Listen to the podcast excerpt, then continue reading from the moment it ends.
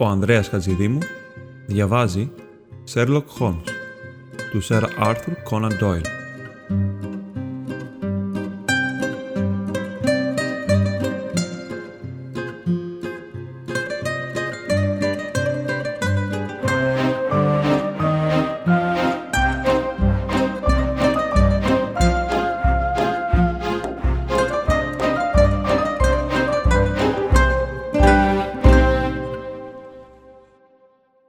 Κεφάλαιο 7. Πώς το σκοτάδι.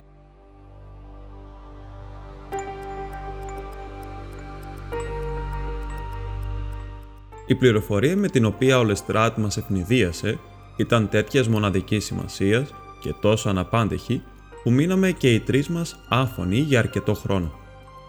Ο Κρέξον τεινάχτηκε από την καρέκλα του και αναποδογύρισε το υπόλοιπο από το ίσκι με νερό. Κοίταξα σιωπηλός τον Σέρλοκ του οποίου τα χείλη είχαν συμπιεστεί και τα φρύδια του είχαν τραβηχτεί πάνω από τα μάτια του.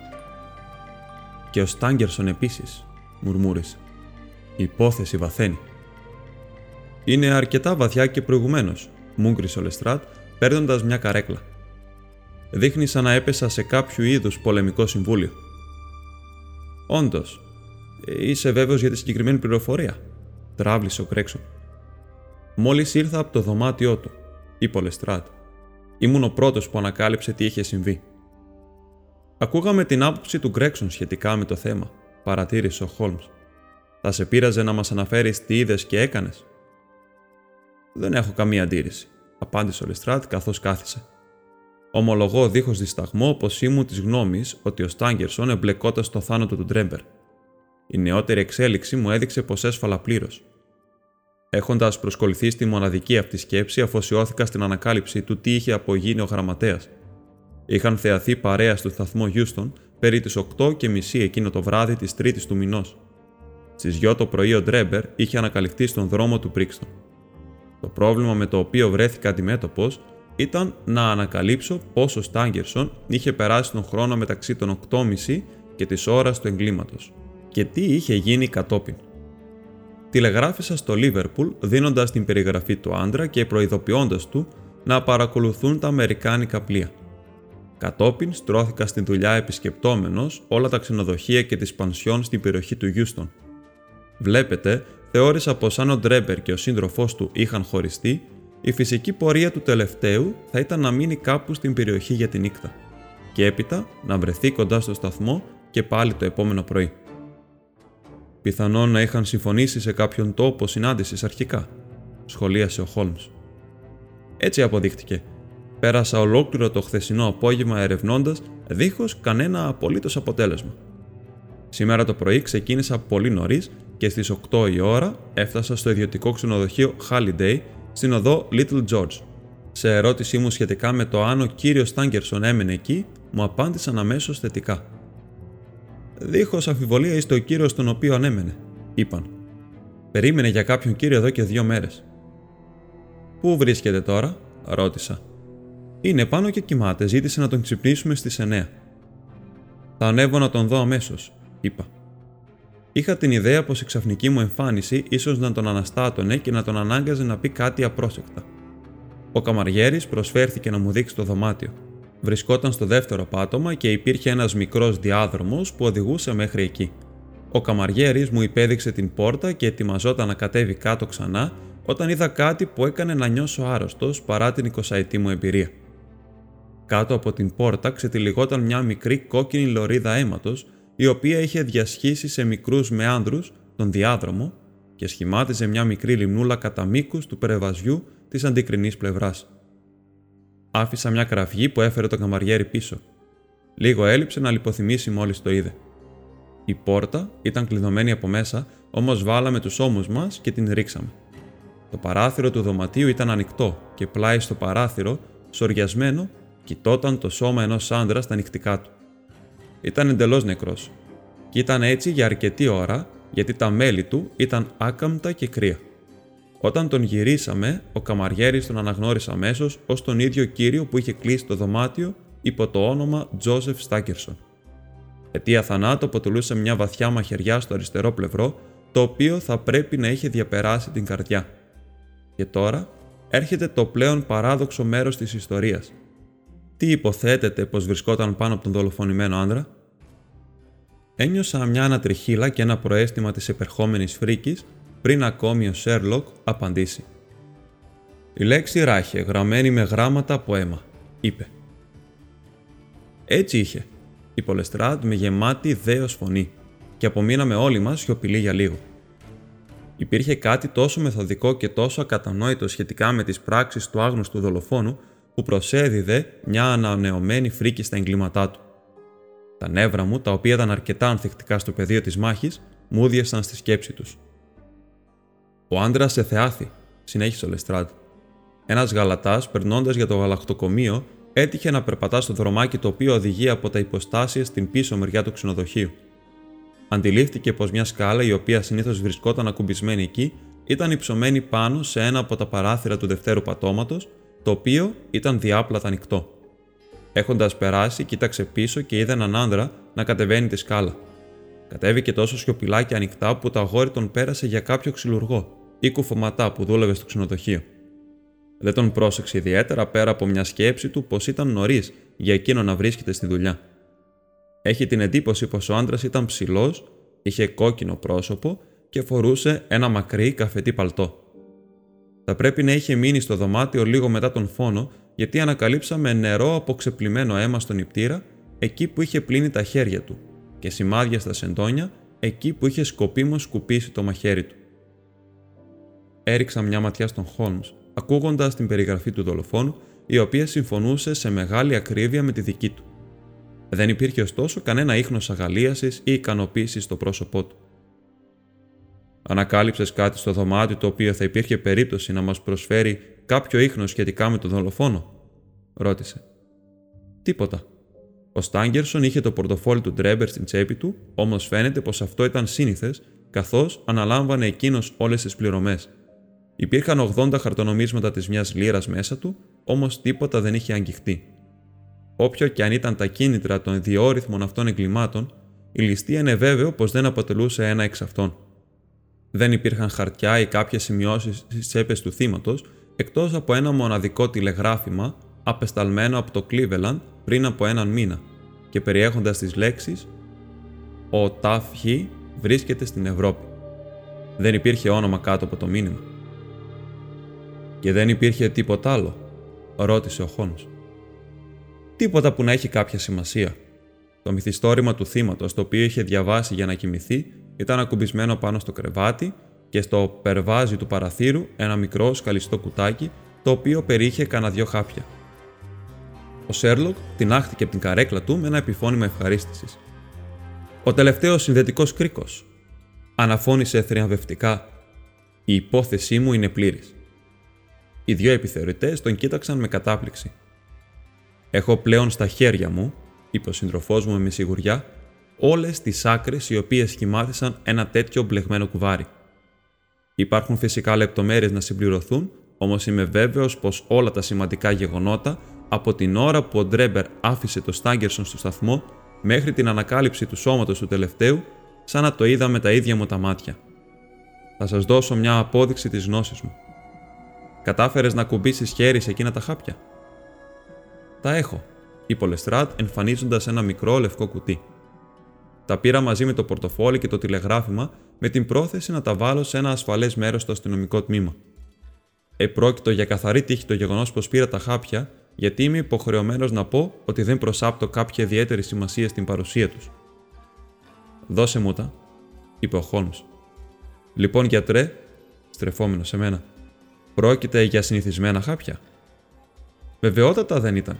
Είχαν ένα στυλπνό γκρίζο χρώμα, ήταν μικρά, στρογγυλά και σχεδόν διάφανα ενάντια στο φως.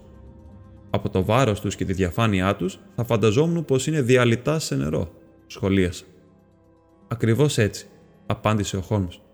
Τώρα θα σε πείραζε να κατέβεις κάτω και να φέρεις εκείνο το φτωχό διαλόπραμα, δείγμα τεριέ, το οποίο είναι τόσο πολύ χάλια εδώ και τόσο καιρό, και το οποίο η σπιτονικοκυρά ήθελε να βγάλει από τη μιζέρια του χθες. Κατέβηκα και παίρνοντας τα χέρια μου τον σκύλο τον ανέβασα πάνω. Η βασανισμένη του ανάσα και τα θαμπά του μάτια έδειχναν πως δεν απήχε πολύ το τέλος του. Όντως, η κατάλευκη μουσούδα του αποδείκνυε πως είχε ήδη υπερβεί τους συνήθιου όρους της κίνια ύπαρξης. Το ακούμπησα σε ένα μαξιλάρι πάνω στο χαλί. Θα κόψω τώρα ένα από αυτά τα χάπια στα δύο, είπε ο Χόλμς και τραβώντας ένα σουγιά έκανε πράξη τα λόγια του. Το ένα μισό το επιστρέφουμε στο κουτί για μελλοντικούς σκοπούς. Το άλλο μισό θα το τοποθετήσω σε αυτό το κρασοπότηρο, στο οποίο υπάρχει μια κουταλιά νερού. Παρατηρείτε πως ο φίλος μας ο γιατρός έχει δίκιο και πως αμέσως διαλύεται. Ίσως να αποδειχτεί εξαιρετικά ενδιαφέρον, είπε ο Λεστράτ με τον πληγωμένο τόνο κάποιου που υποπτεύεται πως τον κορεδεύουν. Αδυνατό ωστόσο να δω τι έχει να κάνει με τον θάνατο του κύριου Τζόσεφ Στάγκερσον. Υπομονή, φίλε μου, υπομονή. Θα μάθεις την ώρα του πως τα πάντα έχουν να κάνουν με αυτό. Θα προσθέσω τώρα λίγο γάλα για να κάνω το μείγμα εύγεστο και προσφέροντάς το στο σκύλο ανακαλύπτουμε πως το πίνει σχετικά γρήγορα. Καθώς μίλησε, άδειασε το περιεχόμενο του κρασοπότηρου σε μια πιατέλα και την τοποθέτησε μπροστά από το τεριέρ, το οποίο αμέσως το στέγνωσε γλύφοντάς του. Η σοβαρότητα της συμπεριφοράς του Σέρλοκ μας είχε έως τώρα πείσει ώστε καθόμασταν όλοι μας σιωπηλοί παρακολουθώντας το ζώο με προσήλωση και προσμένοντας κάποιο εκπληκτικό αποτέλεσμα. Τίποτα τέτοιο δεν παρουσιάστηκε ωστόσο. Ο σκύλος εξακολούθησε να κοίταται ξαπλωμένος πάνω στο μαξιλάρι, αναπνέοντας με κόπο, μα όμως ούτε εμφανώς προς το καλύτερο, ούτε προς το χειρότερο από αυτό που είχε πιει. Ο Χόλμς είχε βγάλει το ρολόι του και καθώς το ένα λεπτό ακολουθούσε το προηγούμενο δίχως αποτέλεσμα, μια έκφραση εξαιρετικής δυσαρέσκειας και απογοήτευσης διαφάνηκε στα χαρακτηριστικά του.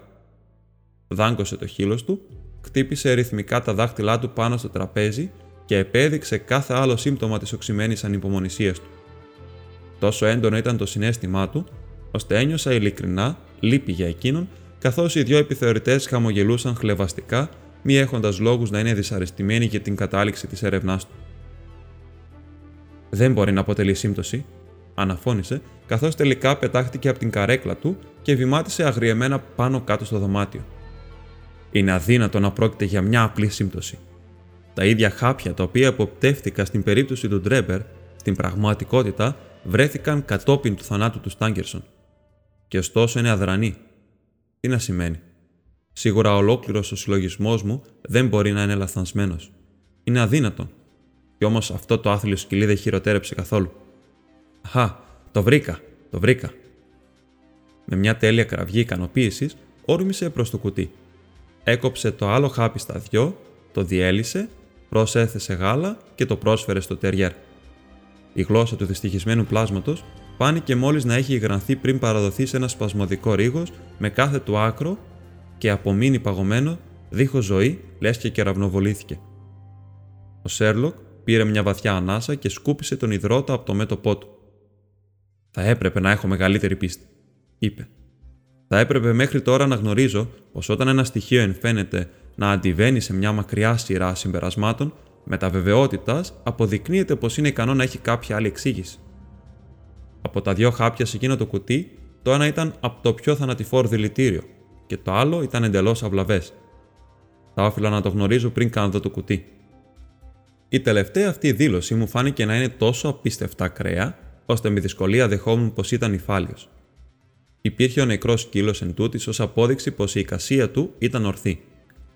Μου φάνηκε πως η καταχνιά από το δικό μου μυαλό σταδιακά αποσύρθηκε και άρχισα να έχω μια αχνή, αδρή αντίληψη της αλήθειας. Η όλη κατάσταση σας φαίνεται παράξενη, συνέχισε ο Χόλμς επειδή αποτύχατε στην αρχή της έρευνας να αντιληφθείτε το μοναδικό πραγματικό στοιχείο το οποίο σας παρουσιάστηκε. Είχα την καλή τύχη να πιαστώ από αυτό και κάθε τι το οποίο συνέβη έκτοτε εξυπηρέτησε στο να επιβεβαιώσει την αρχική μου υπόθεση και όντως αποτέλεσε την λογική ακολουθία των γεγονότων. Έτσι, ζητήματα τα οποία σας προβλημάτισαν και έκαναν την υπόθεση πιο μυστηριώδη, εξυπηρέτησαν στο να με διαφωτίσουν και να ενδυναμώσουν τα συμπεράσματά μου αποτελεί λάθος η σύγχυση του παράδοξου με το μυστήριο. Το πλέον κοινό έγκλημα είναι συχνά εξαιρετικά μυστηριώδες, επειδή δεν εμφανίζει καινούρια είτε ειδικά χαρακτηριστικά εκ των οποίων να εξαχθούν συμπεράσματα. Ο φόνος αυτός θα ήταν απείρως δυσκολότερο στην εξυχνίασή του αν το σώμα του θύματος είχε απλώς βρεθεί πεσμένο στον δρόμο, δίχως καμία από εκείνες τις παραδοξότητες, και τα συνοδευτικά στοιχεία εντυπωσιασμού τα οποία το κατέστησαν εξεζητημένο. Οι παράδοξες αυτές λεπτομέρειες, αντί να δυσκολέψουν την υπόθεση, είχαν στην πραγματικότητα το αντίθετο αποτέλεσμα. Ο κύριος Γκρέξον, ο οποίος είχε ακούσει την αγόρευση με εξαιρετική ανυπομονεσία, δεν μπορούσε πλέον να κρατηθεί. «Κοίτα εδώ, κύριε Σέρο Χόλμς», είπε. «Είμαστε όλοι έτοιμοι να αποδεχτούμε πως είσαι ένας έξυπνος άνθρωπος και πως έχεις τις δικές σου μεθόδους. Τώρα θέλουμε κάτι περισσότερο από θεωρία και κηρύγματα όμως. Πρόκειται για μια υπόθεση σύλληψης του ενόχου. Παρέθεσα την υπόθεσή μου και φαίνεται πως έσφαλα. Ο νεαρός Αρπεντιέ δεν θα μπορούσε να έχει εμπλακεί σε τούτη τη δεύτερη ιστορία. Ο Λεστράντα ακολούθησε στο κατόπι του άντρα αυτού, του Στάγκερσον, και καθώς φαίνεται έκανε λάθος και εκείνος. Μας πέταξες νήξεις εδώ και νήξεις εκεί, και κατά πώ φαίνεται γνωρίζεις περισσότερο από εμάς, όμως ήρθε η ώρα που πιστεύουμε πως έχουμε δικαίωμα να ρωτήσουμε άμεσα πόσα γνωρίζεις σχετικά με την υπόθεση. Μπορείς να κατονομάσεις τον άνθρωπο που το έκανε; Δεν μπορώ να αρνηθώ πως ο Γκρέξον έχει δίκιο, κύριε, σχολίασε ο Λεστράντ. Και δυο προσπαθήσαμε και δυο μας αποτύχαμε. Σχολίασες αρκετές φορές από τη στιγμή που βρέθηκα στο δωμάτιο πως είχες όλα τα στοιχεία τα οποία απαιτούσες. Το βέβαιο είναι πως δεν μπορείς να το αρνηθείς πλέον. Κάθε αργοπορία στη σύλληψη του δολοφόνου, παρατήρησα, ίσως να του δώσει χρόνο να διαπράξει κάποια καινούρια κτηνοδία. Έτσι, πιεζόμενος από όλους μας, ο Χόλμς εκδήλωσε ίχνη διστακτικότητας. Συνέχισε να βαδίζει πάνω κάτω στο δωμάτιο με το κεφάλι του βυθισμένο στο στήθος του και τα φρύδια του κατεβασμένα, όπως συνήθιζε όταν χανόταν σε σκέψεις. Δεν θα υπάρξουν άλλοι φόνοι, είπε τελικά, σταματώντας απότομα και αντικρίζοντάς μας. Μπορείτε να βγάλετε αυτή την σκέψη από το μυαλό σας. Με ρωτήσατε αν γνωρίζω το όνομα του δολοφόνου. Το γνωρίζω. Η απλή γνώση του ονόματός του είναι κάτι ασήμαντο ωστόσο, συγκρινόμενο με τη δύναμη να απλώσουμε τα χέρια μας πάνω του. Το οποίο και αναμένω πως συντόμως θα κάνουμε. Είχα αρκετές ελπίδες να το επιτύχω μέσω των δικών μου μηχανισμών. Όμως πρόκειται για ένα θέμα το οποίο απαιτεί λεπτούς χειρισμούς, γιατί έχουμε να κάνουμε με έναν δαιμόνιο και απελπισμένο άνθρωπο, ο οποίος υποστηρίζεται, όπως μου εδόθη η περίσταση να αποδείξω, από άλλον έναν, ο οποίος είναι εξίσου έξυπνος όσο ο ίδιος. Για όσο ο άνθρωπος αυτός δεν γνωρίζει πως κάποιος ενδέχεται να έχει κάποιο στοιχείο, υπάρχει περίπτωση να συλληφθεί. Όμως, αν είχε την αμυδρότατη υπόνοια, θα άλλαζε το όνομά του και θα εξαφανιζόταν στη στιγμή μεταξύ των 4 εκατομμυρίων κατοίκων της μεγάλης αυτής πόλης. Δίχως να θέλω να σας πληγώσω, είμαι υποχρεωμένος να πω ότι θεωρώ πως οι συγκεκριμένοι άντρες υπερέχουν κατά πολύ έναντι του αστυνομικού σώματος και για το συγκεκριμένο λόγο δεν ζήτησα την βοήθειά σας. Αν αποτύχω φυσικά, θα αποδεχθώ την πλήρη ευθύνη χάρη στην προκειμένη παράληψή μου. Όμως είμαι προετοιμασμένος γι' αυτό. Επί του παρόντος, είμαι έτοιμος να υποσχεθώ πως τη στιγμή που θα επικοινωνήσω μαζί σας, δίχως να θέσω σε κίνδυνο τους σχεδιασμούς μου, θα το κάνω. Ο Κρέξον και ο Λεστράτ φάνηκε να δυσαρεστούνται εξαιρετικά από την διαβεβαίωσή του ή από την απαξιωτική νήξη στην αστυνομική διεύθυνση. Ο πρώτος είχε αναψοκοκινήσει μέχρι τις ρίζες των ανοιχτόξενων μαλλιών του ενώ τα γουρλωτά μάτια του άλλου γυάλιζαν από περιέργεια και δυσαρέστηκε. Κανείς από τους δυο δεν είχε την ευκαιρία να μιλήσει όμως, πριν ένα χτύπημα ακουστεί από την πόρτα και ο αρχηγός των χαμινιών, ο νεαρός Βίκινγκς, μας τιμήσει με το ασήμαντο και δυσάρεστο άτομό του. Παρακαλώ, κύριε, είπε, τραβώντας μια τούφα από τα μαλλιά του που έπεφτε μπροστά. Έχω το ταξί από κάτω. Καλό παιδί, είπε ο Χόλμς ήρεμα. Γιατί δεν εισάγεται αυτό το μοντέλο στη Scotland Yard, συνέχισε παίρνοντας ένα ζευγάρι ατσάλινες χειροπέδες από ένα σιρτάρι. Δείτε πόσο ωραία λειτουργεί το έλασμα. Κλειδώνουν στη στιγμή. Το παλιό μοντέλο είναι αρκετά καλό, σχολίασε ο Λεστράντ. Όταν κατορθώνουμε να βρούμε αυτό που πρέπει να του τις φορέσουμε. Πολύ καλά, πολύ καλά, είπε ο Χόλμς χαμογελώντας. Ο αμαξάς θα μπορούσε να με βοηθήσει με τα πακέτα μου. Ζήτησε του απλώς να ανέβει πάνω, Wiggins. Έμεινα έκπληκτος ανακαλύπτοντας πως ο σύντροφός μου μιλούσε σαν να επρόκειτο να ξεκινήσει για ένα ταξίδι αφού δεν μου είχε αναφέρει τίποτα σχετικά. Υπήρξε ένα μικρό ταξιδιωτικό μπαούλο στο δωμάτιο, το οποίο τράβηξε και άρχισε να δένει τα λουριά. Ήταν απασχολημένος με αυτό όταν ο Αμαξάς μπήκε στο δωμάτιο. Βοήθησε με λιγάκι με αυτά τα λουριά, Αμαξά, είπε, γονατίζοντας από πάνω τους, δίχως καν να στρέψει το κεφάλι του. Ο τύπος προχώρησε με έναν σχετικά βαρύθυμο περιφρονητικό αέρα. και έσκυψε για να βοηθήσει. Τη στιγμή εκείνη ακούστηκε ένα απότομο κλικ. Ο τραχύς ήχος μετάλλου και ο Σέρλοκ Χόλμς τινάχτηκε όρθιος ξανά. «Κύριε», φώναξε με μάτια που έλαμπαν. «Να σε συστήσω στον κύριο Τζέφερσον Χόπ, τον δολοφόνο του Ένοκ Ντρέμπερ και του Τζόσεφ Στάγκερσον». Όλη η σκηνή συνέβη στιγμιαία, τόσο σύντομα που δεν είχα χρόνο να συνειδητοποιήσω τι έγινε.